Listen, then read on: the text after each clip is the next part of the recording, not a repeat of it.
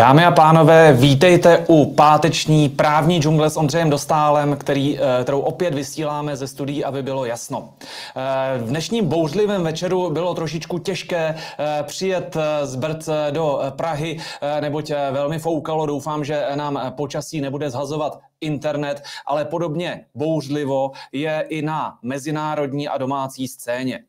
Eh, začneme krátkým reportem eh, od ústavního soudu, eh, kde bohužel došlo k zamítnutí stížnosti opozice na valorizaci penzí. Pokračujeme, pokračovat budeme například istambulskou smlouvou, ale pak se podíváme na chyby jednotlivých stran a ostudy jednotlivých jejich představitelů, samozřejmě těch vládních. Začneme od pana Rakušana, budeme pokračovat panu Fialovi a skončíme u Pirátů, kdy se zeptáme sami sebe, zda by se neměli přeměnit co do názvu na korita, korita, korita. A pak bude jako vždycky obvyklá část s vašimi dotazy, na které se velmi těším. Tak, pojďme do toho a začínáme od toho ústavního soudu. Tu sporu hledejme na začátku minulého roku. Inflace tehdy vyskočila a platný zákon předpokládal zvýšení penzí přibližně o 17 stovek měsíčně. Vláda upozornila, že pro rozpočet je to moc, jenom loni by to bylo 20 miliard. Sněmovní většina pak rychle schválila valorizaci nižší. Pohledem opozice tím zneužila stav legislativní nouze a nesplnila oprávněné očekávání důchodců. Návrh se zamítá. Já souhlasím eh, s tím eh, posledním výkřikem, který zazněl při eh, vyhlášení toho nálezu. Jako právník samozřejmě musím respektovat, že ústavní soud rozhodl tak, jak rozhodl, ale jako akademik v oblasti práva jsem oprávněn a v tomto případě skoro povinen podrobit rozhodnutí ústavního soudu kritice. Dovolím si odkázat na krásné středeční video s panem docentem Koudelkou, kde jsme to rozebrali do detailu. Zde bych jenom zmínil jeden moment. Ústavní soud který byl velmi přísný eh, na seniory, kdy prohlásil navýšení jejich penzí. Oprava, ne navýšení, ale dorovnání eh, jejich penzí o inflaci, aby reálná hodnota důchodu zůstala stejná, tak tam, kde na ně byl ústavní soud velmi přísný, označil to za hospodářskou škodu, tak tam zcela jinak rozhodoval v minulosti o platech soudců a podobné věci eh, přijdou opět eh, na jeho jednání. Jsem zvědav, eh, zda i tentokrát, až doputují nynější stížnosti na snížení platy soudců k ústavnímu soudu, zda taktéž zvyšování těchto platů označí za hospodářskou škodu, eh, zda se bude domnívat, že vlastně eh, o nic eh, ti soudci nepřicházejí, stejně jako tvrdil, že o nic nepřicházejí důchodci, neboť ten nárok vzniká až v momentě, kdy je ten důchod v výplatě, a nebo zda to bude tak, že v rána v ráně oči nevyklove a rozhodne pomocí nějaké další právnické ekvilibristiky jinak. Ještě jedna věc, která je nešťastná na tom rozhodnutí ústavního soudu. On v podstatě posvětil zneužívání legislativní nouze. Můžeme si tedy bohužel připravit na to, že legislativní nouzi, nouzi zneužije eh, vládní 108 znovu a znovu, například při projednávání věcí, jako je volební zákon. Takže toto bylo nešťastné rozhodnutí. Pojďme se, pardon, omlouvám se, trošku jsem nastydnul v tom bouřlivém počasí. Pojďme se podívat dále, eh, co eh, nám eh, tento týden přinesl. Eh, máme tady eh, dobrou zprávu, eh, neboť senátoři neschválili takzvanou Istanbulskou umluvu o potírání násilí na ženách. Prosím, ženy se nemusí bát, že by to jakýmkoliv způsobem snižovalo jejich práva na ochranu proti násilí. My nejsme nějaká rozvojová země, kde by platilo nějaké středověké právo a bylo zapotřebí, aby mezinárodní úmluvy toto korigovaly. My máme velice kvalitní právní řád trestní trestně právní ochranu eh, proti zneužívání, proti násilí. Jestli něco eh, chybí, eh, tak je to poctivější vymáhání, poctivější naplňování těchto zákonů, ale tomu rozhodně nepomůže přijmout nějaký další právní předpis, tomu pomůže lépe pracovat s tím, který už máme a lépe řídit eh, i eh, třeba eh, policejní práci, která tomu má předcházet, tak, aby nebyly vytvářeny újmy, aby nedocházelo k újmám, zejména na těch slabších, o jejichž slabší oběti násilí, které se nikdo nezajímá. Naopak neschválení istambulské smlouvy je pozitivní v tom, že se do právního řádu nedostala eh, spousta ideologického vouk genderového balastu, eh, ani nárok eh, na financování neziskovek, které by se v tomto angažovaly. Toho už teď máme dost a kdyby Istanbulská úmluva prošla, tak by toto bylo posíleno. To se naštěstí nestalo a jenom to zdůrazňuje, jak je důležité, aby Senát byl předmětem zájmu i vás voličů a aby eh, jste přišli volit i příště, protože jenom malinká eh, většina, dvou senátorů, přispěla k tomu, eh, že vlastně bylo rozhodnuto správně. Když se podíváme ještě na jednu právní věc. Začínáme složitými věcmi. Tentokrát jsme u Mezinárodního soudu, tak dnes je to úplná novinka.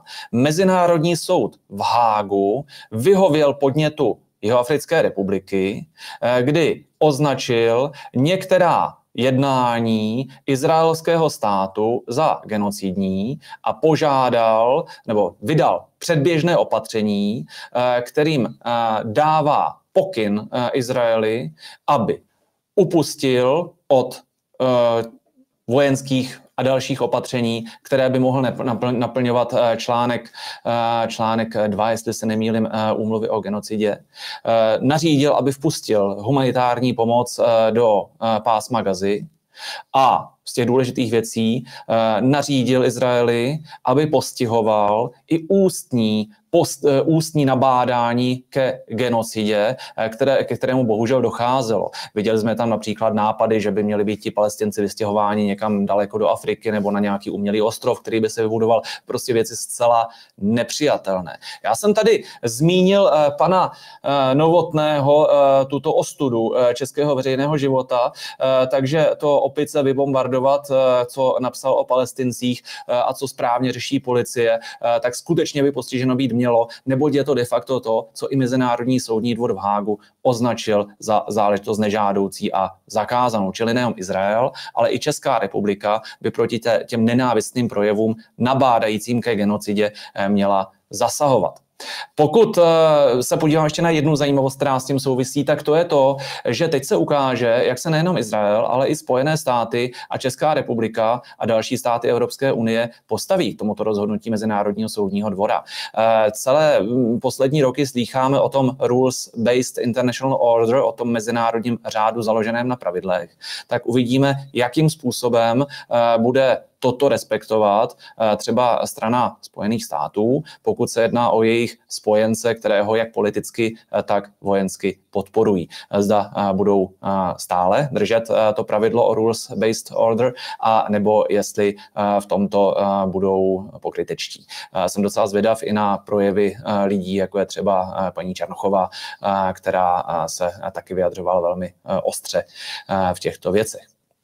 Čímž se ale už dostáváme zpět na domácí politiku, když se eh, podíváme, eh, jaká témata eh, tady jsou, prosím o další, další obrázek, tak eh, tady eh, navazuje hrozně zajímavá věc, která se stala na úrovni prezidentské kanceláře, kdy paní Vohralíková byla odejita nebo odešla a nahradí ji vedoucí středoevropské pobočky Aspen Institutu pan Vašina, eh, což je velice zajímavé, protože Aspen Institut je eh, v podstatě neziskovka, skoro bych řekl, jako nátlaková nebo zájmová organizace eh, výrazně spojená se spojenými státy. Myslím si, že není úplně dobře, pokud prezidentská kancelář suverénního státu je vedena, něk, vedena někým takovým. A teď se pojďme podívat, co k tomu zaznělo na Twitteru. Paní Lenka Zlámalová, významná novinářka, píše, jestliže je pravda, že kancelářka Jana Vohralíková skončila po konfliktu s prezidentovým přítelem a lobbystou Petrem Kolářem,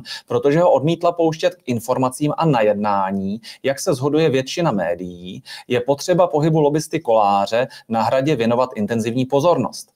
V čase velkých zbrojních zakázek, kdy stát čeká zároveň výběr dodavatele atomových bloků za stovky miliard, což jsou zrovna náhodou branže Kolářova zájmu, tam nemá v žádné roli co dělat. O kartičkách nemluvě. S kamarádem prezidenta si kafe může dát jinde, ne signalizovat svým klientům vliv volným vstupem na hrad. Na což reagovala Teď jsem chtěl použít to uh, rčení o potrefených husách, ale u, o dámách to asi není úplně v pořádku, ale prostě zareagovala velmi agresivně paní Světlana Vitovská. Uh, paní Zlámalová, přestaňte prosím šířit bludy a konspirace uh, s uh, to zavání posedlostí. Pokud máte důkaz, předložte ho, pokud ne, nepoškozujte jméno Petra Koláře, prosím, děkuji. Když se podíváme na roli Petra Koláře, on v tento moment je stále ještě veden jako senior advisor významné americké advokátní, či spíše lobistické kanceláře, na čemž asi není nic nezákonného. Eh, pracovat lobbingu eh, je ve Spojených státech i v dalších zemích běžné. Co není běžné, že někdo, kdo pracuje pro lobistickou kancelář, tak se současně velmi intenzivně podílel na kampani budoucího prezidenta a nyní eh, s ním velmi intenzivně spolupracuje. Dokonce i Spojené státy ve svém právním řádu mají poměrně velmi přísně nastavené ty hranice mezi tím, jestli jsem zrovna lobista, a nebo jestli jsem v politice.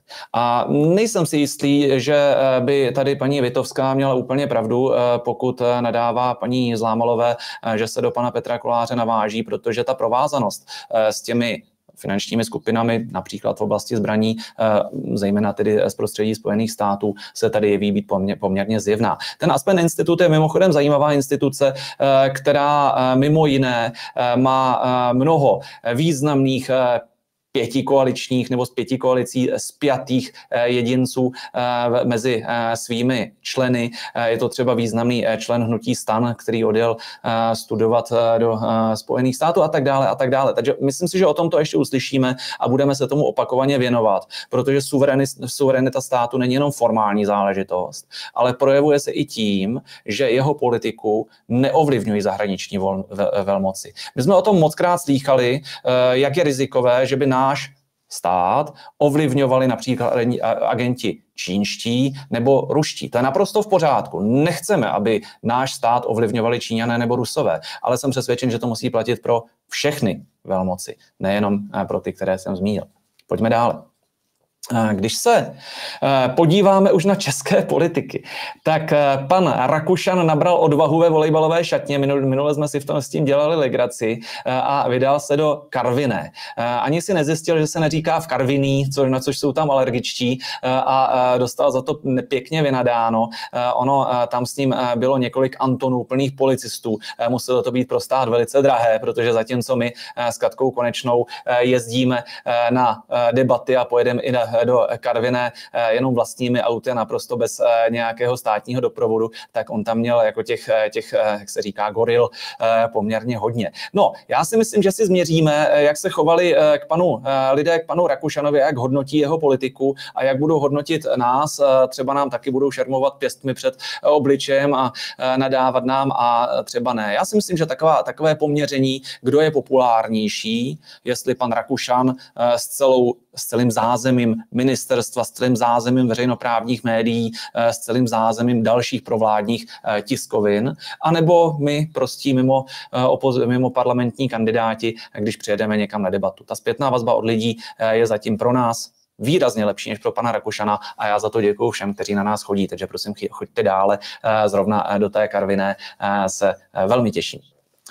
Ono na tohle to byly krásné eh, reakce, kdy si asi eh, komentariát představoval, že pan Rakušan bude přijat s otevřenou náručí a hned se nám vyrojily velice nepěkné komentáře na sociálních sítích. Pojďme se podívat. Nejprve, jako to ještě předznamenal pan Dolejší ze seznamu, který tady říká, komu mají dát hlasy zklamaní voliči vlády. Jo, a jmenoval, jestli se nemýlim, Danuši Nerudovou, dále pana Rakušana a dále pana Kalouska. No já si nemyslím, na rozdíl od pana Dolejšího, že by pan Rakušan a celá dozimetr partaj eh, byly zrovna dobré eh, strany, které by mohly volit nespokojení voliči, například ODS, i když eh, na takový alternativní aktuální dozimetr pana Fialy se za chvilku podíváme. Ale teď se pojďme podívat, když se pan Rakušan jako hrdě vydal bez cenzury do té Karviné a dostal tam vynadáno zcela po zásluhe, po zásluze, co tady o tom píší. Tak ve Fóru 24 se eh, píše, Rakušanův výjezd jasně ukázal, že s lůzou mluvit nejde. A pan Saša Mitrofanov, eh, bývalý eh, levicový komentátor, dokonce napsal Rakušan v týlu nepřítele. Dámy a pánové, asi to vypadá, že Karviná je týl nepřítele, kde dle názoru těchto lidí bydlí lůza. Já si myslím, že si myslím, že lůza spíš bydlí v těch redakcích, které to píší. Ono je to vidět, ty pražské komentátory, že cokoliv, co je za Benešovem a kde prostě volí eh, někoho jiného než pěti koalici, eh, tak prostě to je týl nepřítele a pan eh, ministr vnitra tam dělá výsadky s bandou ozbrojenců. Ne, samozřejmě to tak není. Občané mají právo na to vytknout panu Rakušanovi, co je špatně a rozhodně nesmí být označováni nějakými takovými novináři za lůzu nebo za nepřátele. Ještě jeden ostudný tady máme od pana Mitrofanova. Já jsem ho kdysi rád četl, takže teď na něj mám trošku pivku, protože v posledních letech nevím, co se s ním stalo, jestli ho nějak přeprogramovali nebo co, se, co, co mu udělali. Ale podívejte se, co napsal v téže diskuzi. Lidé se liší kvalitou až tak, že v některých žádná lidskost není k nalezení. Za to nemůžou politici, ale příroda. Čili tady máme nějaké jako přírodní předurčení, že někteří lidé jsou nekvalitní. Jako, myslím si, že jako tady už k tomu Adolfu Hitlerovi uh, se přibližujeme až příliš, uh, protože kdyby měl Adolf Hitler Twitter, tak jako je možné, že by na něj právě něco takového napsal. Takže úplně špatně. Uh, a to, že jsou rozhorčení, jo, že lidé v Karviné vynadali jejich oblíbenému ministrovi, to je neopravňuje k takovým výrokům. Úplně špatně. Pojďme se ale podívat, podívat dále. Nechme už Rakušana Rakušanem, eh, pojďme se podívat na naše ODSáky. Eh, víte, zavedl se nový název pro eh, vládní politiky, zejména z ODS, budeme jim říkat hnusáčci. Hnusáčci jim říkal mafián tady z té záložny, ve které pan Fiala užil svůj milion a zapomněl na to a právě říkal, že se mu hnusáčky podařilo napálit, ale taky pro ně občas nakupoval a zařizoval nejrůznější věci. Ta záložná, to je, to je ten ODSácký dozimetr, je to velký problém, eh, když se podíváme, jaký lidé se tam kolem toho pohybují. Jo, eh, když se podíváme, teďka vyšel krásný komentář na, na dalším snímku eh, od mého oblíbeného Radka Kedroně. Eh, který napsal, Petr Fiala se nechal vtáhnout do silového pole záložny, která kolem sebe soustředila takové občanské demokraty, neněž by ODS sama nejradši zapomněla, což není ani příliš přestřelená nadsázka, protože sám Fiala po svém zvolení předsedou ODS mluvil o tom, že se strana musí očistit od kmotrů a všech, eh, kdo jednají nečestně a svého postavení zneužívají ve svůj prospěch. Možná si pamatujete Fialovo video, eh, když byl ještě mladý a neměl tolik vlasů, tak dlouhé vlasy, kdy měl v obci Řitka eh, takové video, eh, kde říkal, jako, že už teda jako z té Řitky chtějí odjet pryč, no tak jako úplně se z té malé eh, Řiti jako nedostali zjevně. Samozřejmě občané z Řitky na to velmi, velmi ostře reagovali, protože se tím, se tím cítili uraženi. Ale to, co je podstatné, je, že vážení novináři, jako pan Kedroni, který mimochodem napsal úžasnou knížku o zdravotnictví, o korupci, tak to vymezují proti Petru Fialovi, tak to znamená, že je tam asi něco hodně v nepořádku a to, co z toho leze,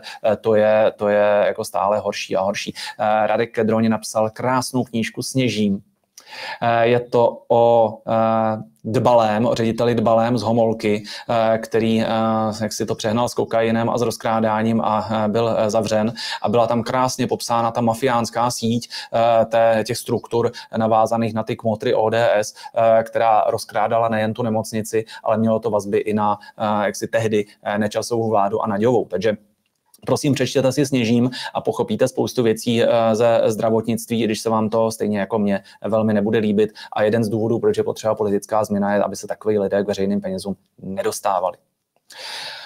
Dobře, eh, tolik, eh, tolik ODS. Eh, když se podíváme dále, tohle to není přímo ODS, ale je to takové malinké výpalné, které pan Zajíček z hospodářské komory, taktéž ODS, po nás chce. Hospodářské komoře by měli platit všichni podnikatelé, trvá na svém šéf komory. No, představte si, že by se chtěli nějaké třeba jenom 100 korun i pro nečleny hospodářské komory za to, že nás jakože zastupují, tak každý, kdo je živnostník, kdo podniká, včetně mě, tak by měl platit jako nějaký poplatek. Já nevím proč. Já si nepřeji, aby mě zastupoval zrovna tady pan Zajíček, já jsem ho nikam nevolil, jako já nejsem jejich člen eh, a myslím si, že jakékoliv takové další povinné poplatky, eh, stejně jako u České televize, eh, tak nejsou žádoucí a doufám, že něco takového schváleno nebude. Když pokročíme dále v našem, v našem přehledu, ono někde se musí šetřit a šetří se jak na těch důchodech, tak i na lidech. 8 metrů musí pro život stačit. Stát chystá nový nejnižší standard bydlení. No tak v takovém budeme za chvilku bydlet ve větších skříních anebo v kufrech dodávek, které budeme někde parkovat, pokud nám teda povolí na zónách vůbec zaparkovat. Tohle to je šílené. 8 metrů obytné plochy skutečně není mnoho. Samozřejmě eh, lidé dnes už jsou na tom tak špatně při nákupu bydlení, že jsou schopni bydlet úplně v čemkoliv. Eh, maně si přitom vzpomínám na jednoho šťastného člověka z přáteli ve vysoké politice, který si koupil eh, na, v Moravskosleském kraji 40 tisíc bytů za 44 tisíc korun jeden a ještě je považován za filantropa. No takový, takové štěstí každý nemá.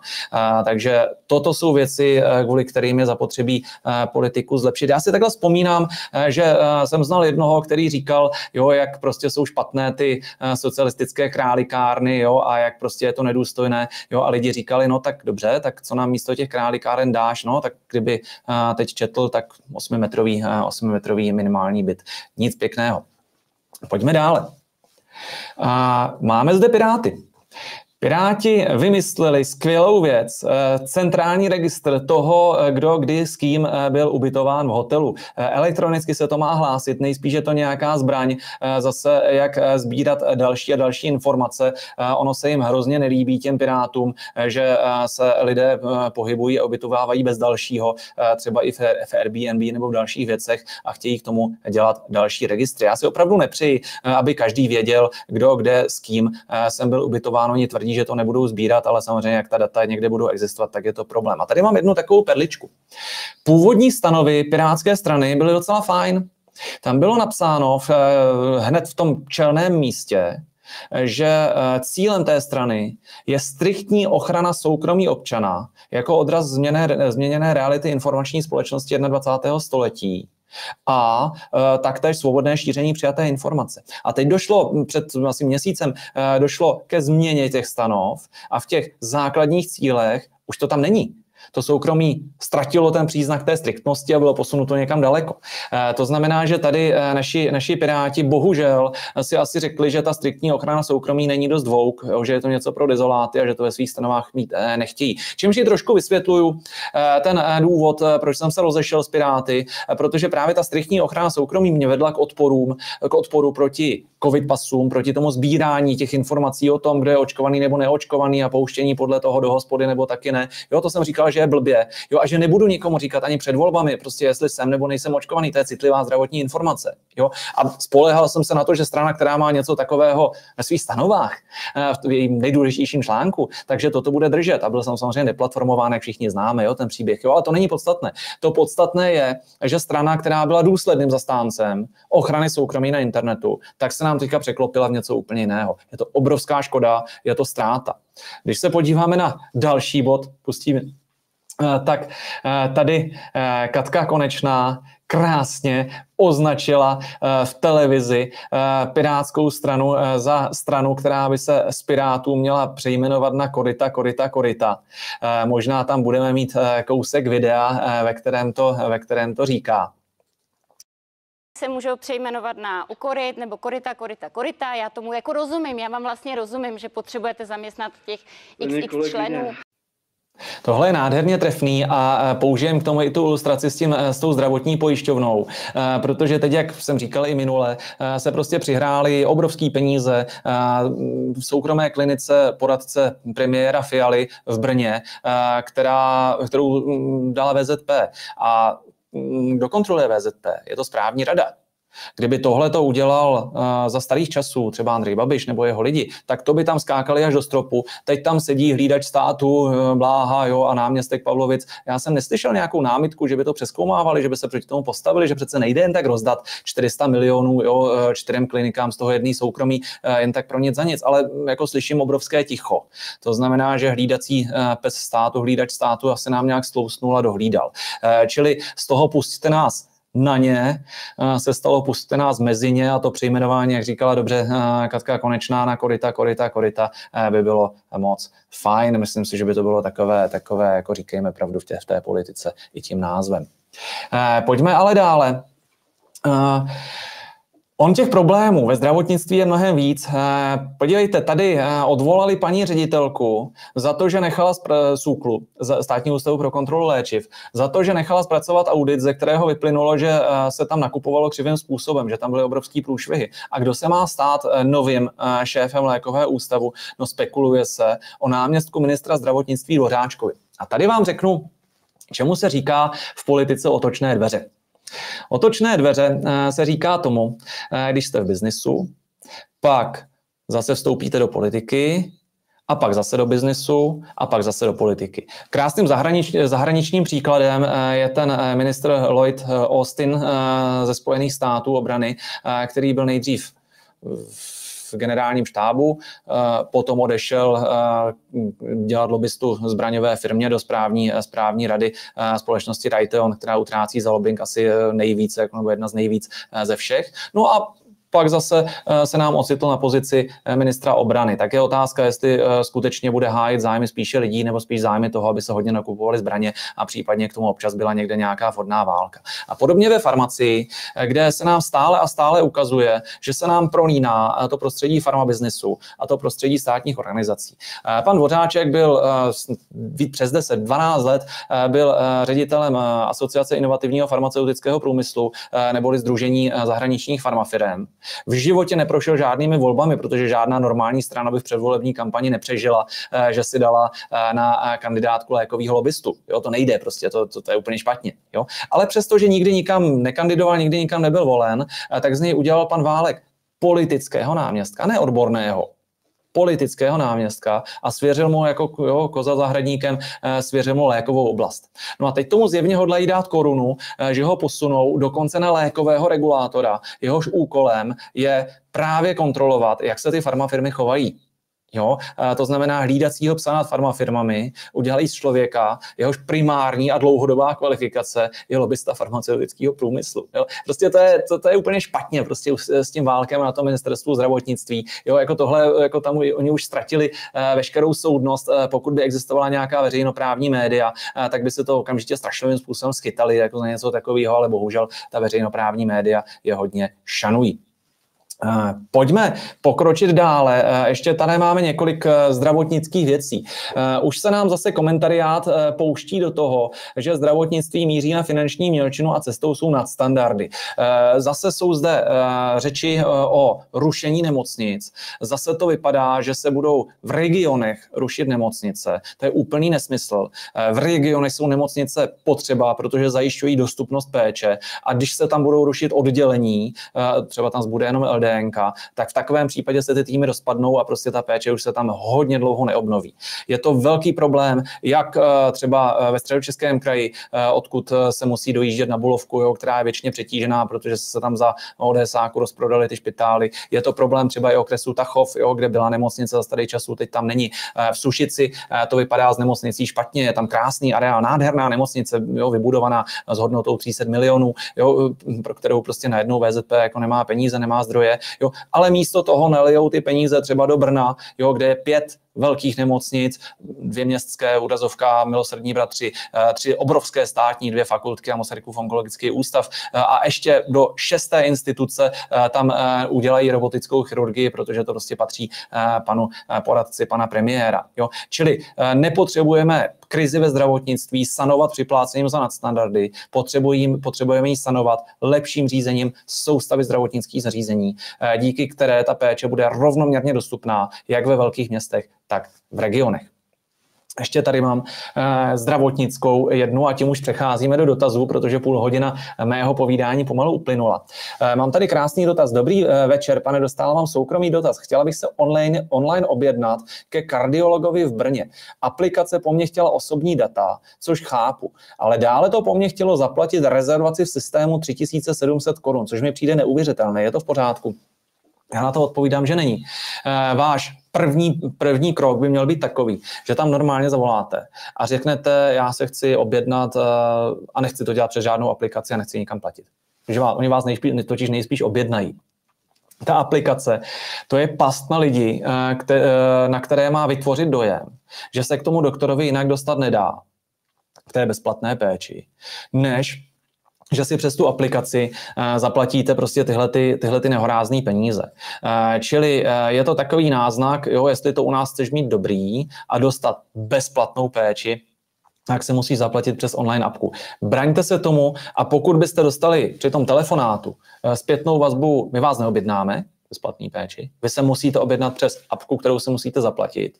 Tak v ten moment si stěžujte jak na odbor zdravotnictví příslušného kraje, zde Moravského, eh, tak na zdravotní pojišťovnu, protože není možno spoplatňovat přístup k bezplatné péči ani takto oklikou přes přihlašovací apku. Jako hrozná past to je, děje se to často, děje se to pořád.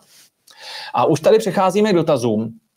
Co si myslíte o kauze šéfa ČD, že dráhy mají být jako milenka, ne jako manželka tak doufám, že eh, paní manželka tady toho pána je velmi tolerantní a že mu za tohle to jako nedá pořádně za uši. Jako to bych, eh, to by ho hnal válečkem od dveří, jako kdyby něco takového řekl. Já jsem byl jeho manželka, naštěstí nejsem, jsem gender muž. Eh, a myslím si, že přestože paní Dostálová je velmi tolerantní dáma, tak jako tady by byla velmi smutná, velmi naštvaná, kdyby něco takového řekl. Ale do, hlavně doufám, že ty české dráhy nebudou jako typické milenky, které jsou především drahé a zbytečné. Jo, já bych naopak chtěl, aby české dráhy byly eh, užitečné, aby plnili svoji roli, eh, abychom mohli jezdit vlakem a měli z toho taky eh, trošku radost, což rozhodně neznamená, že máme radost pouze z milenek. Zdravím všechny manželky a manžele, kteří se za sebe dokáží těšit a nepotřebují k tomu ani, aby se schvalovala Istanbulská umluva. Andy píše, dobrý večer, prvně díky za skvělou práci, já vám děkuji za sledování. A teď trocha pesimismu, realismu. Všiml jste si, kolikrát ve streamech používáte slova doufejme a snad. Eh, co ve vás drží víru v právní stát po tom všem? Podívejte, eh, teď eh, je to, teď je potřeba, abychom tvořili naději, vytvořit politické řešení k nápravě těch věcí, které se dějí a tím politickým řešením jsou volby. To, že ústavní soud rozhoduje slabě, to ještě neznamená, že je právní řád úplně zničen.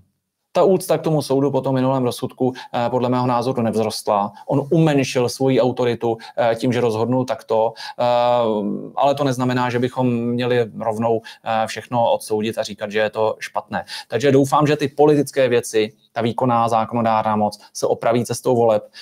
Vy, i já máme příležitost udělat to teď ve volbách do Evropského parlamentu, do Senátu, do krajů a pak možná předčasně, možná eh, za eh, dva roky eh, do poslanecké sněmovny.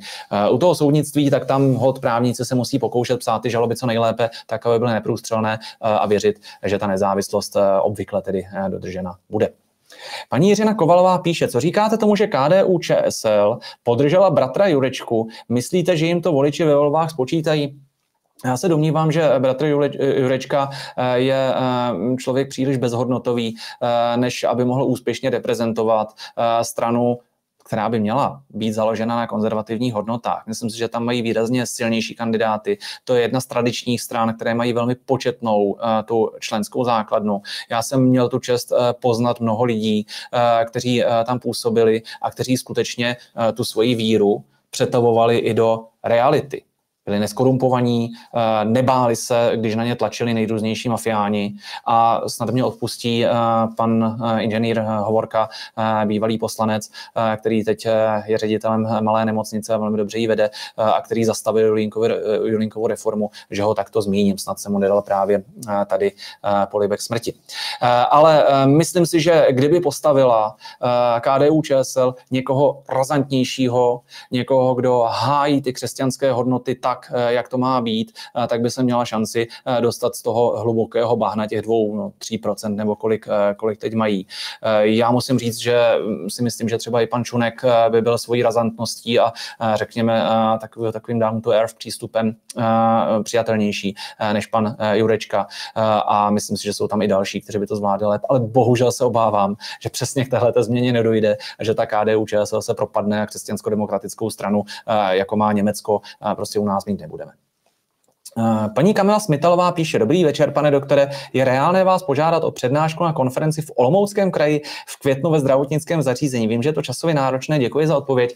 Eh, tohle je přímo moje práce eh, a současně potěšení, takže prosím, nebojte se obrátit na mě, abych se s vámi domluvil na tématech a myslím si, že i zcela nepoliticky já když přednáším pro zdravotníky, tak jsem zcela nepolitický, uh, kritizuju to věcně, ale zcela se tam zdržuji komentářů, které říkám tady, uh, tak pokud budete mít uh, chuť pozvat mě do Olomouce, tak za vámi hrozně rád přijedu a rád i vyslechnu dotazy zdravotníků, které se pokusím zodpovědět a dát jim nějakou naději.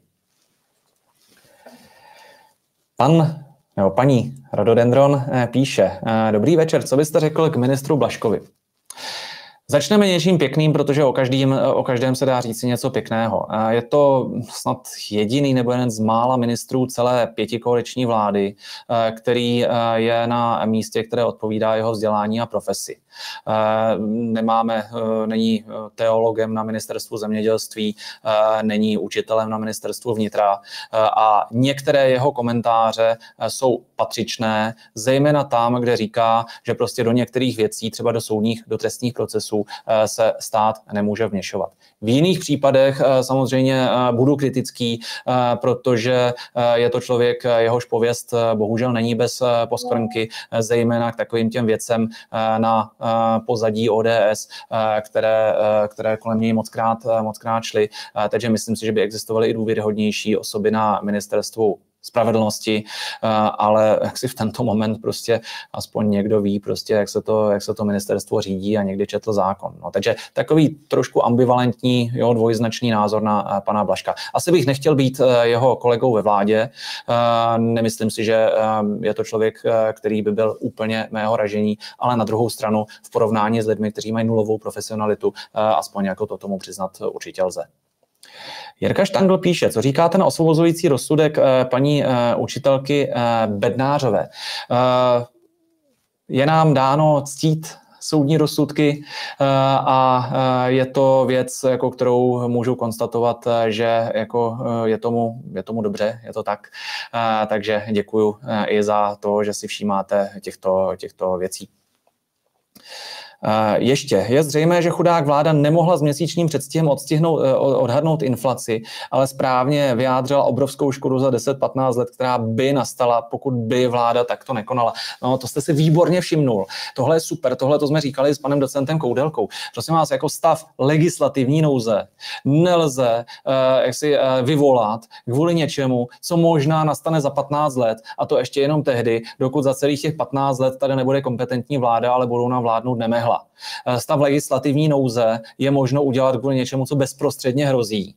A bezprostředně rozhodně nehrozilo, že bychom přišli o nějaký 100 miliardy, jak tam, jak tam eh, pan Stanura básnil eh, a jak to bohužel, bohužel soudce zpravodaj převzal, což se stalo samozřejmě předmětem velké kritiky nejenom z mojí strany, ale ze strany, ze strany dalších. Další dotaz. Dobrý den je protiprávní, když eh, žena strýce nám nejbližším pokrevním příbuzným tajila přes rok jeho skon a zneužíváním jeho telefonu nás opakovaně záměrně uváděla v přesvědčení, že žije a je v pořádku. Eh, tak určitě je to lidsky špatně a to, co by tam mohlo být eh, právně velký problém, je pokud by z toho vyplývaly nějaké majetkoprávní důsledky.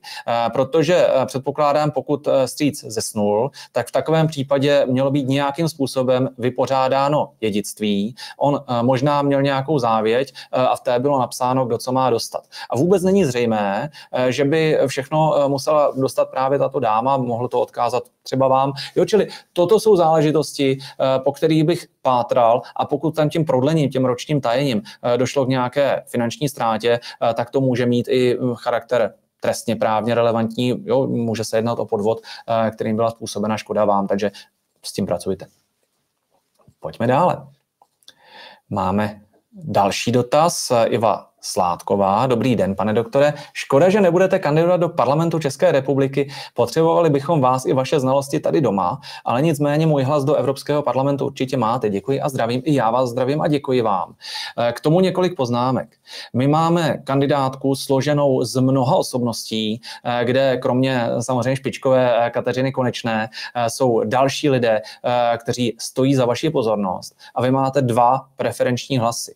Takže je možné, že vyšlete do Evropského parlamentu třeba Katku Konečnou a mne, ale nebo je také možné, že vyšlete do Evropského kandidátu někoho, eh, do Evropského parlamentu nějaké jiné kandidátky, třeba i z nižších místek eh, té, té kandidátky. A v takovém případě eh, tomu budu rád.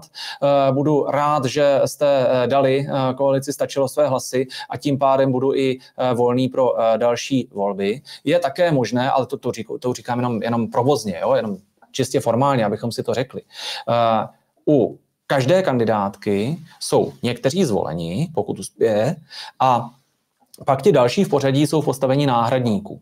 A pokud by někdo zemřel, zbláznil se eh, nebo byl zvolen do významné funkce na úrovni České republiky, která je buď právně nebo věcně neslučitelná s tím Evropským parlamentem a rozhodl se vrátit se zpět, například tady dělat premiéra nebo ministra nebo prezidenta, eh, tak v takovém případě za něj nastoupí náhradník, eh, takže i toto je z hlediska voleb možné. To jenom pro, pro ta pravidla. Ona to říkala Danuše Nerudová, která si eh, pořád myslí, že někdo někam zvolí, jo, už měl být dávno na hradě, pak teda jako chce být to evropskou komisařkou nebo europoslankyní, jo, a pak říká, jak ji teda zvolí tam a pak se zase vrátí a tady vyhraje ty české volby a bude tou premiérkou. Jo? Tak jako právně za to to možný je, zrovna u Danuše Nerudový, eh, Nerudové je to vysoce nepravděpodobné, jo? ale eh, jako formálně za to něco takového možné je. Paní Eliška Eisnerová píše, dobrý den, pane doktore, mám dotaz. Od roku 2024 má už platit zákon, který se teprve bude schvalovat. Jedná se o prodloužení nájemné sml- nájemní smlouvy, kdy majitelí může prodloužit na dobu určitou je dvakrát, pak už bude smlouva na dobu neurčitou. Jak to vidíte? No, Vidím to především tak, eh, že eh, pokud eh, mají být vztahy mezi pronajímateli a nájemníky vyvážené, tak se prostě musí spolu domluvit. Jo? Ono totiž jakýkoliv takto sepsaný, sepsaný předpis je možné poměrně snadno ani ne obejít, ale spíše se mu vyhnout jo, eh, tím, že prostě jako ta nájemní uh, smlouva, jo, že to uděláme třeba jako podnájemní smlouvu, jo, nebo že s tím budeme pracovat nějakým jiným, jiným způsobem.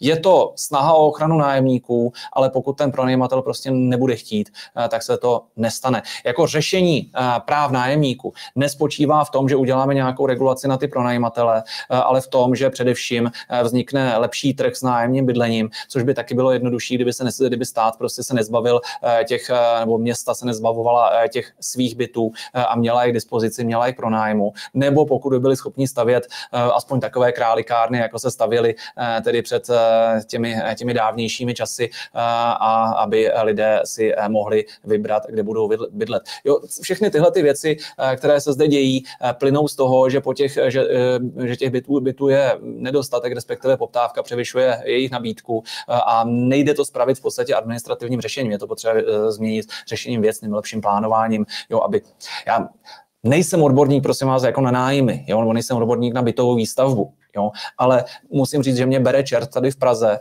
eh, když vidím naprosto hnusný prostě jako baráky z vlnitýho plechu, obrovský areály na lukrativních místech, kde jakoby nic není. Jo? Tam by mohly stát, mohly stát krásné domy, jo? které by byly krásně dopravně dostupné úplně všude a místo toho prostě jako tam jsou nějaký, nějaký jako zrezlý věci pro bezdomovce. Eh, takže toto v tomto, kdyby se města změnila, eh, tak si myslím, že by to hodně vyřešilo i jako tenhle ten věcný problém. Ivona Pavelková, kdo sponzoruje Aspen Institut, to popravdě řečeno přesně nevím, kromě toho, že je to eh, velmi, ale tady už nám ale servíruje režie, eh, jak to, jak to je, eh, čili máme tady četné společnosti ve skrze, ve skrze veliké. Hrozně zajímavé, že tady máme třeba nadaci ČES, což je v podstatě mm, převážně veřejně vlastněný podnik, tak je otázka, jestli by měl něco takového financovat. Vidím tady PPF eh, bývalého Kellnera. Eh, vidím tady Palefire, což jestli se nemýlim, tak to je eh, ten miliardář Barta. Možná mě opravíte potom, jo, který má teďka dávat ty peníze sociální demokracii, socdem. Jo. Čili vidíme tady hrozně zajímavou sestavu. Já se na to podívám příště, uděláme si, uděláme si k tomu takový report, protože kdo ovlivňuje takto vlivnou neziskovku, tak ten pak může mít i páku na to, jakým se vykonává zpráva České republiky v tento moment i hradu. Dotaz. Jak vypadalo vaše Fulbrightovo stipendium? Šlo by při něm poslancovat, jak to chtěl pan Farský ze stan? No absolutně ne. Eh, já jsem eh, studoval v St. Louis, Missouri, eh, znáte z Karla Máje, jo, tak přesně tam za, za tou řekou Missouri je škola křesťanská, kterou, která je nejlepší, má nejlepší zdravotnický program v oblasti zdravotnické politiky a já jsem tam byl vysláno, je to velice drahý, ale zaplatili to za mě dílem američtí, dílem čeští daňoví poplatníci, protože ty zdroje toho Fulbrightova stipendia jsou takto společné. Já jsem tam jel a myslel jsem si, že si udělám, já jsem už tehdy měl nějaký nějakou rektorskou cenu prostě jako s, za, za svoji PhD práci nebo za svoji doktorskou práci, tak jsem si říkal, že jim tam pomalu budu přednášet o tom, jako jak jsou hloupí, jak my to tady umíme. No přijel jsem tam, eh, dostal jsem takovejhle štos prostě knížek, jo, a to si přečti, abys vůbec chápal prostě, o čem tady budeme přednášet. Jo, bylo tam pravidlo 4 ku 1 eh, na jednu hodinu prezenčně, kterých bylo 12, příslušejí 4 hodiny individuální přípravy. To znamená, že člověk se čtyři hodiny učil doma, četl třeba 100 stránek anglických, eh, anglického textu, rozsudků, e, teorií na jednu hodinu, kde už ten učitel neučil, ale probíral s těmi žáky, sokratovskou metodou dával jim otázky, e, zháněli jejich odpovědi, jo, na to, co oni si už doma sami přečetli. E, to znamená, že to bylo vysoce efektivní, protože ten učitel nemusel přednášet, jo, aby si lidi psali jo, a zdržovat tím. Jo. On říkal, vy už jste si to přečetli, teď mi odpovězte, co jste z toho pobrali, jo, a já vám v diskuzi řeknu, jak to je úžasná metoda, ale pekelně náročná. 12 hodin ve škole, k tomu čtyřikrát tolik, eh, ještě, ještě, ještě domácího studia, no to je víc než full time. Jo, já jsem tam studoval soboty, neděle, jo, nosil jsem domů si knížek. Představa, já jsem měl takovou představu, že tam budu cestovat, jo, že se podívám těch národních parků houby. Jo, nikde jsem nebyl, pak akorát na jarních prázdninách, protože jsem pořád ležel v knížkách. Takže krátká odpověď, dlouhá odpověď na vaši, vaši krátkou otázku. Představa, že by s tímhletím někdo poslancoval ze Spojených států, jako no way, jo, prostě žádná možnost. Jo, tohle by nešlo. Jo? Eh, já jsem se dostal třikrát domů, prostě jako za celý, eh, za, za, za celý Fulbrightovo stipendium, z toho jednou jsem si eh, tady přijel na oslavu, oslavu Vánoc. Jo? Takže jako nic, nic snadného. Leda, že by pan Farský studoval nějakou tak jako jednoduchou nalejvárnu, jo? že by vlastně jako tam nemusel chodit a že by to bylo jenom ideologické školení, které by chodilo okamžitě jako aplikovat zpátky do České republiky, ale pokud by tam studoval skutečně plnotučný jako Fulbrightí program, tak prostě žádná šance prostě jako vrátit se do České republiky. Zavázal jste se přitom nějak USA? Ne, nezavázal.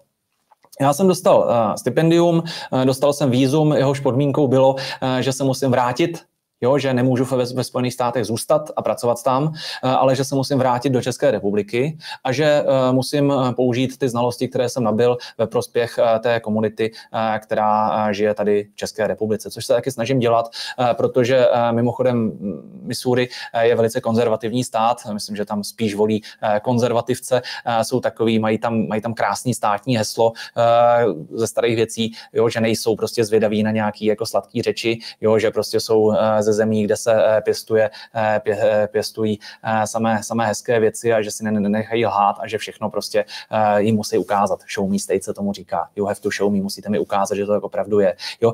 To znamená, že i mě naučili, že nemám dát na nějaký řečičky o tom, jak bude zdravotnictví, zdravotnictví skvělé, když se zprivatizuje, jo, ale že skutečně univerzální solidární systém zdravotnictví by byl výrazně lepší pro Spojené, pro spojené státy, ale oni ho nikdy mít nebudou kvůli, kvůli obrovskému lobbingu zdravotnického biznesu. A že my si ho tady máme držet.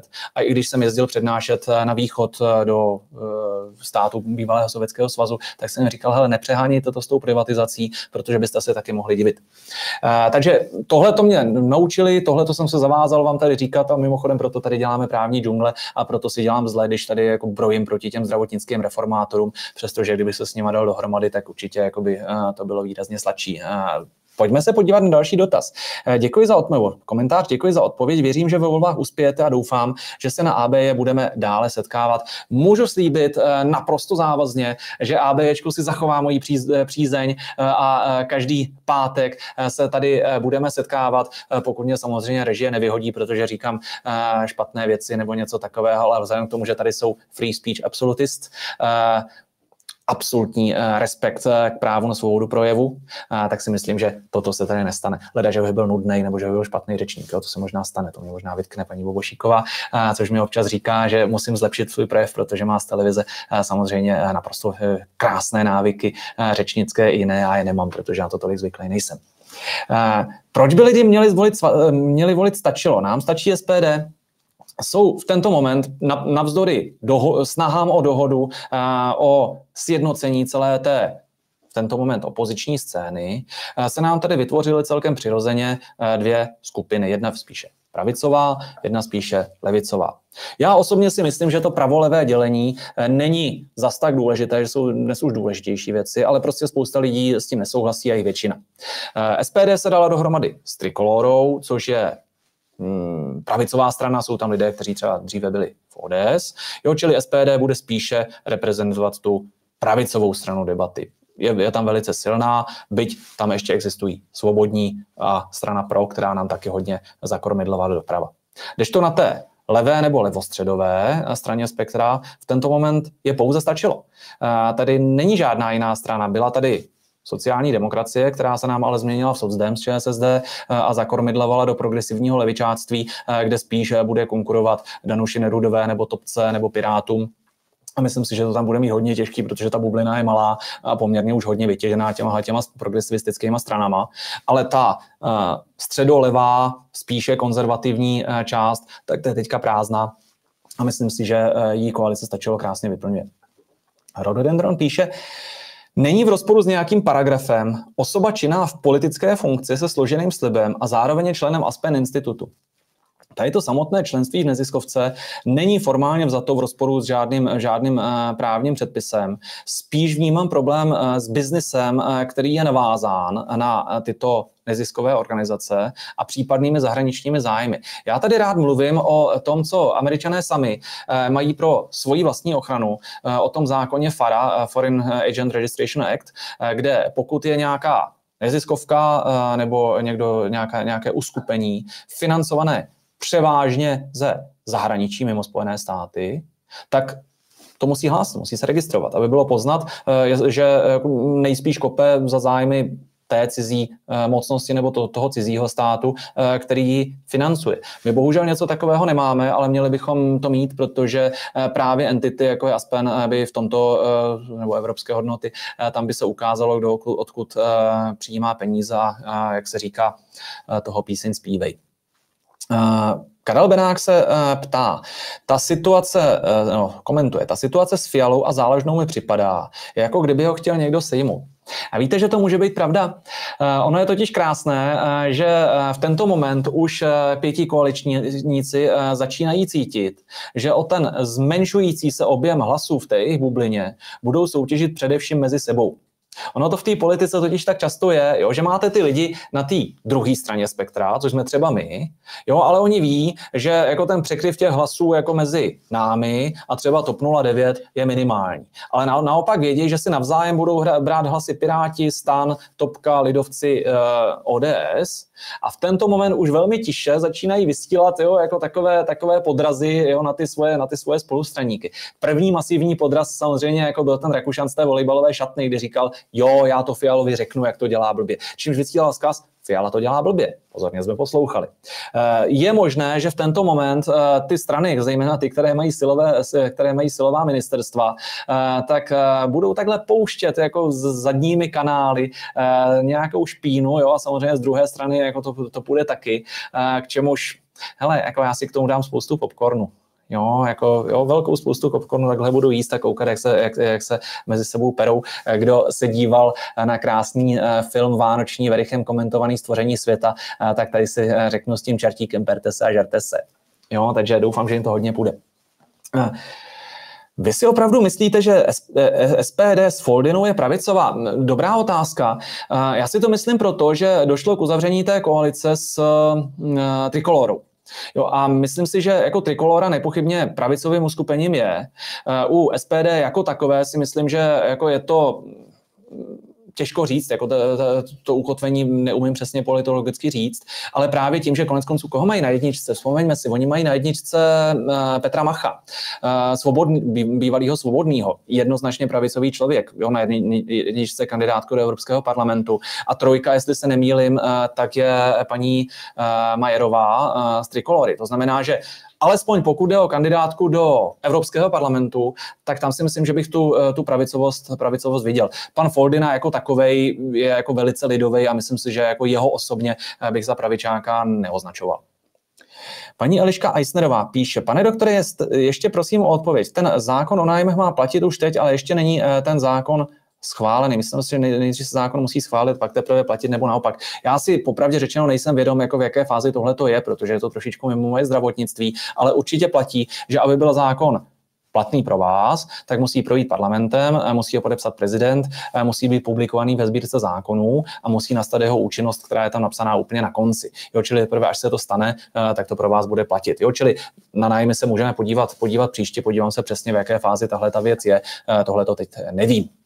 Paní Marie Málková píše, pane doktore, je možné, že progresivisti nedají pokoj a budou chtít opětovné projednání istambulské úmluvy. Je to možné vůbec? Já se domnívám, že tady už Senát, eh, respektive celý parlament eh, tímto řekl svoje slovo jo, a že prostě jako od istambulské smlouvy eh, máme pokoj.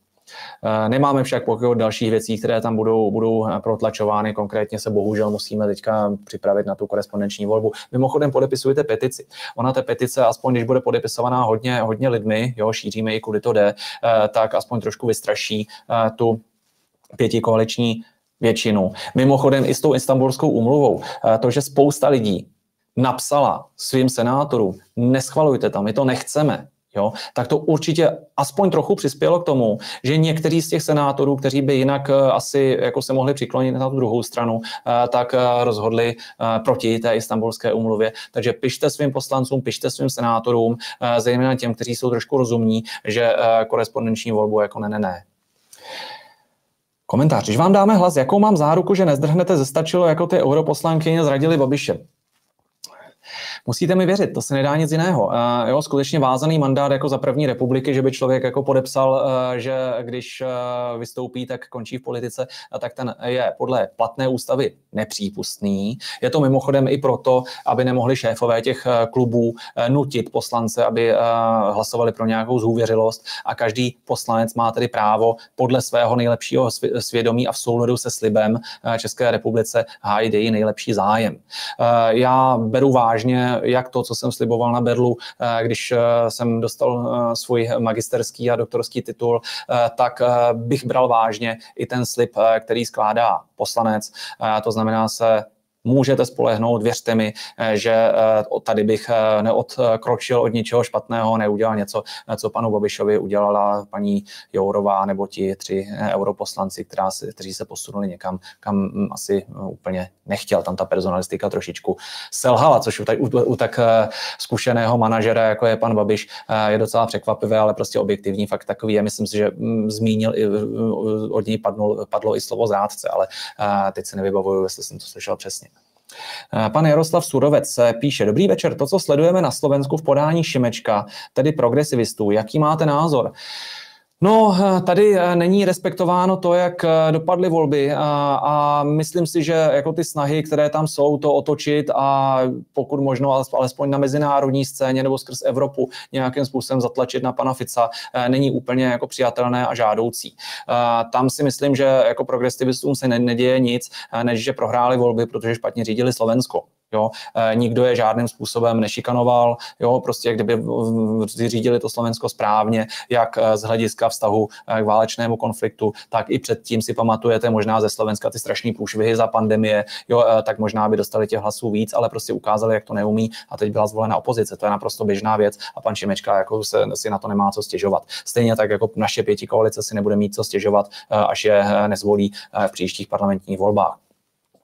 Další, Rakan Bažič píše, dobrý den, pane Dostal, to už prosím vás není včera žádný rozumný zákon, který by trestal tohle nahrávání kamarádům a tunelování. To by totiž znamenalo, že včera už nelze nic vyřešit zákonem. Je to tak, že každé z těch jednání, o kterých jsem tady mluvil, je postižitelné zákonem. Ale bohužel mezi zákonem v knihách a jejich poctivým naplňováním a intenzivním pátráním po eh, každém pochybení, které stojí veřejné prostředky, které způsobuje plítvání, není vždycky úplně přesná vazba.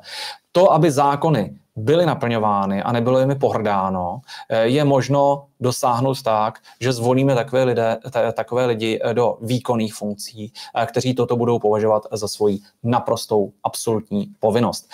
Nemělo by se stát, a já slibuju, že jako tohle to jako by byla první věc, kterou bych nedopustil, že by zůstal ve své funkci někdo, kdo vydával jako úředník nebo doporučoval opatření, která 50krát zrušil nejvyšší správní soud a on pak řekl, uděláme to stejně, na soud kašlem, to nevadí. Takový člověk prostě nemá na ministerstvu eh, co dělat, eh, ať už zdravotnictví nebo čehokoliv jiného. A tak to by mělo být postupováno, i pokud jde o ty eh, ostatní postižitelné skandály.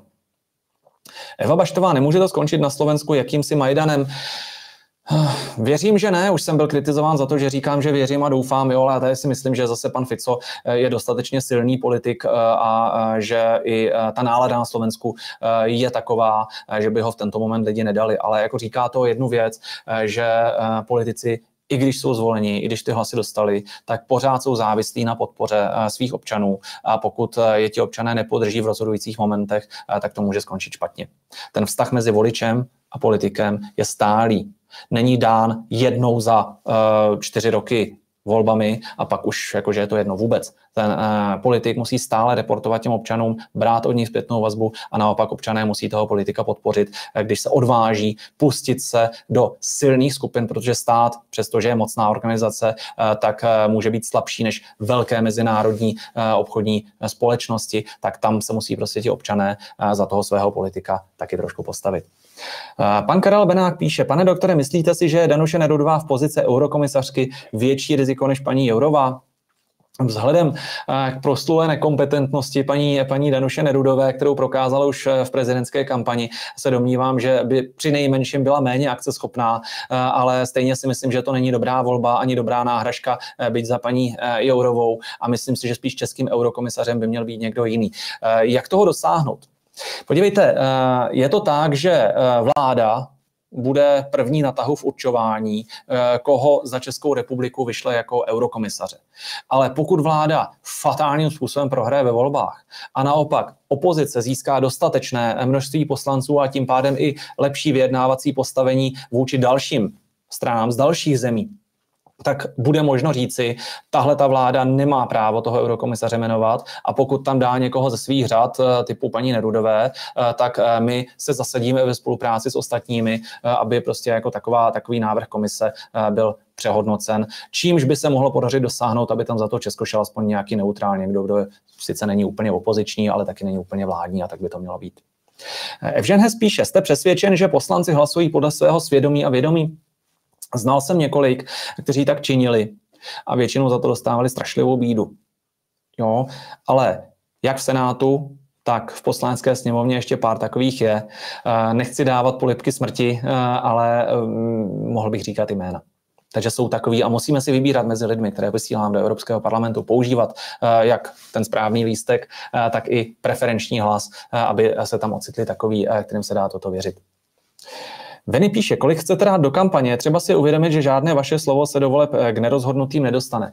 Eh, samozřejmě on je to vždycky boj do kopce a hraní fotbalu eh, jako jeho proti, proti rozhodčímu, zvlášť tehdy, kdy veřejnoprávní média zcela zadarmo mají k dispozici naši oponenti.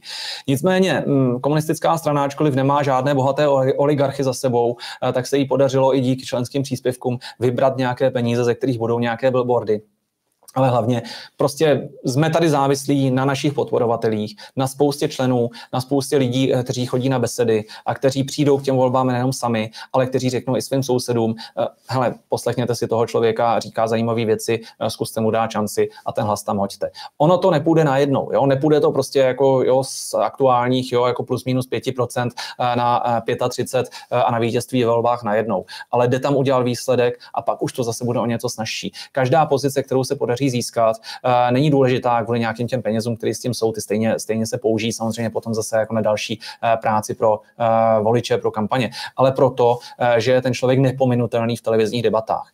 Obrovská výhoda Katky Konečné je, že jako europoslankyně se dostává do médií a to je pro nás strašlivě cené, to ostatní mimo parlamentní strany nemají. Sice to tam nemá lehký, sice tam většinou jde proti třem oponentům jako za tu stranu takzvaně rádoby dobrá, ale ono to krásně zvládá, takže doufám, že aspoň nějaký, nějaký výsledky uděláme.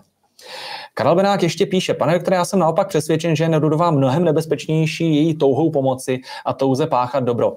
Nejsem přesvědčený, že je to dobrá kandidátka, v tomto se shodujeme a jestli být e, jako e, z deště Jourová pod okap Nerudová, to už nechávám na každého a doufám, že tuto volbu nebudeme muset činit. Emil Slezák píše, byl Majdan 2014 revoluce nebo puč? Já jsem už jednou vyjádřil svůj názor, eh, že se jednalo o mimoústavní převrat, eh, neboť jestli se nemýlim, tak eh, necelý rok potom se mohly konat řádné volby, ve kterém by občané velmi snadno Ukrajiny mohli vyjádřit svůj názor, zda si přejí, aby pokračoval ten směr, který zde byl, nebo aby byl nahrazen nějakým jiným. To znamená, aby se rozhodli, zda ta orientace spíše cestou Evropské unie nebo spíš cestou hospodářské spolupráce s Ruskem, která byla navrhována, tak Eh, má být eh, zvolen. Ale občané tuto volbu nedostali, eh, došlo tam k násilnému převratu a moje přesvědčení, a nejenom moje, je to přesvědčení je třeba amerických komentátorů, významných odborníků z realistické školy mezinárodního práva, je, že současná válka nelze vnímat izolovaně, ale má svůj původ právě v tom historickém dění a cesta k tomu, aby ta válka byla ukončena, musí vycházet právě z těch dějin a ze zohlednění toho, eh, co se stalo tehdy tak doufám, že se to nějakým způsobem podaří, aby eh, přestali umírat lidé a eh, pro Českou republiku to znamená i větší šanci na bezpečí a třeba obnovu hospodářské prosperity, která dokud válka potrvá nebude. Marie Málková píše, státní zástupce od pohledu hnusný chlap se proti osobozujícím rozsudku paní učitelky na místě odvolal. Pokaž, pokolikáté už je to normální. Státní zástupci mají právo se eh, odvolat, ale důležité jsou argumenty, které zazněly u soudu a které nepochybně eh, zohlední i ten odvolací soud. Takže pro paní učitelku to sice znamená, znamená mm, dodatečný stres, eh, ale nezbývá, než v rámci procesu práva jí popřát v tomto hodně štěstí a spravedlivé rozhodnutí toho snad nestraného odvolacího soudu a nemám důvod pochybovat o tom, že by nestraný nebyl. Doufám, že v tomto nebudeme zklamáni. Tohle to je jedna z těch mála věcí, ve kterých se shodnu s ministrem Blaškem eh, a to, že prostě musíme nechat soudy, eh, aby soudili eh, a je to prostě moc, která jim přísluší. Já doufám, že tady bude vykonána spravedlivě. My zvenku to máme samozřejmě právo kritizovat a právně komentovat. Podle Fialy je SPD extremistická a ano populistické. Je to tak. Pan Fiala by si měl uvědomit, že každá strana, eh, která nebyla zrušena eh, pro rozpor se zákonem, eh, je stranou demokratickou a dvojnásob to platí pro strany, které byly řádně voleny, které dostaly hlasy voličů. Mimochodem platí to i pro komunistickou stranu, o které se říká, že má být nějaká špatná nebo co, ale když se podíváte, oni byli zastoupeni snad ve všech parlamentech v podstatě od počátku a to i s velikými počty hlasů. Čili říkat o ano, nebo SPD nebo komunistické straně, že jsou extremistické, je špatně, je to pohrdání demokracií, je to antisystémový výrok ze strany pana eh, premiéra, který by to jako politolog a profesor politologie měl vědět. Dámy a pánové, i já vám děkuji eh, za sledování. Pan Mirek Sedlák eh, děkuje za skvělý stream. Já vám děkuji za sledování. Těším se na setkání zase příští týden v právní džungli s Ondřejem Dostálem. No, aby bylo jasno. A jedna malá anonce. Budeme mít speciálního hosta, se kterým si popovídáme mimo jiné o tom, co se děje v zahraničí v Německu. Předběžně přislíbil účast Dan řečený Vidlák, takže pokud se všechno podaří a nestane se nic nečekaného, tak eh, budeme mít vstup eh, i od Dana Vidláka. Těším se na setkání, těším se na vaše dotazy, držte se a krásný víkend. Naschledanou.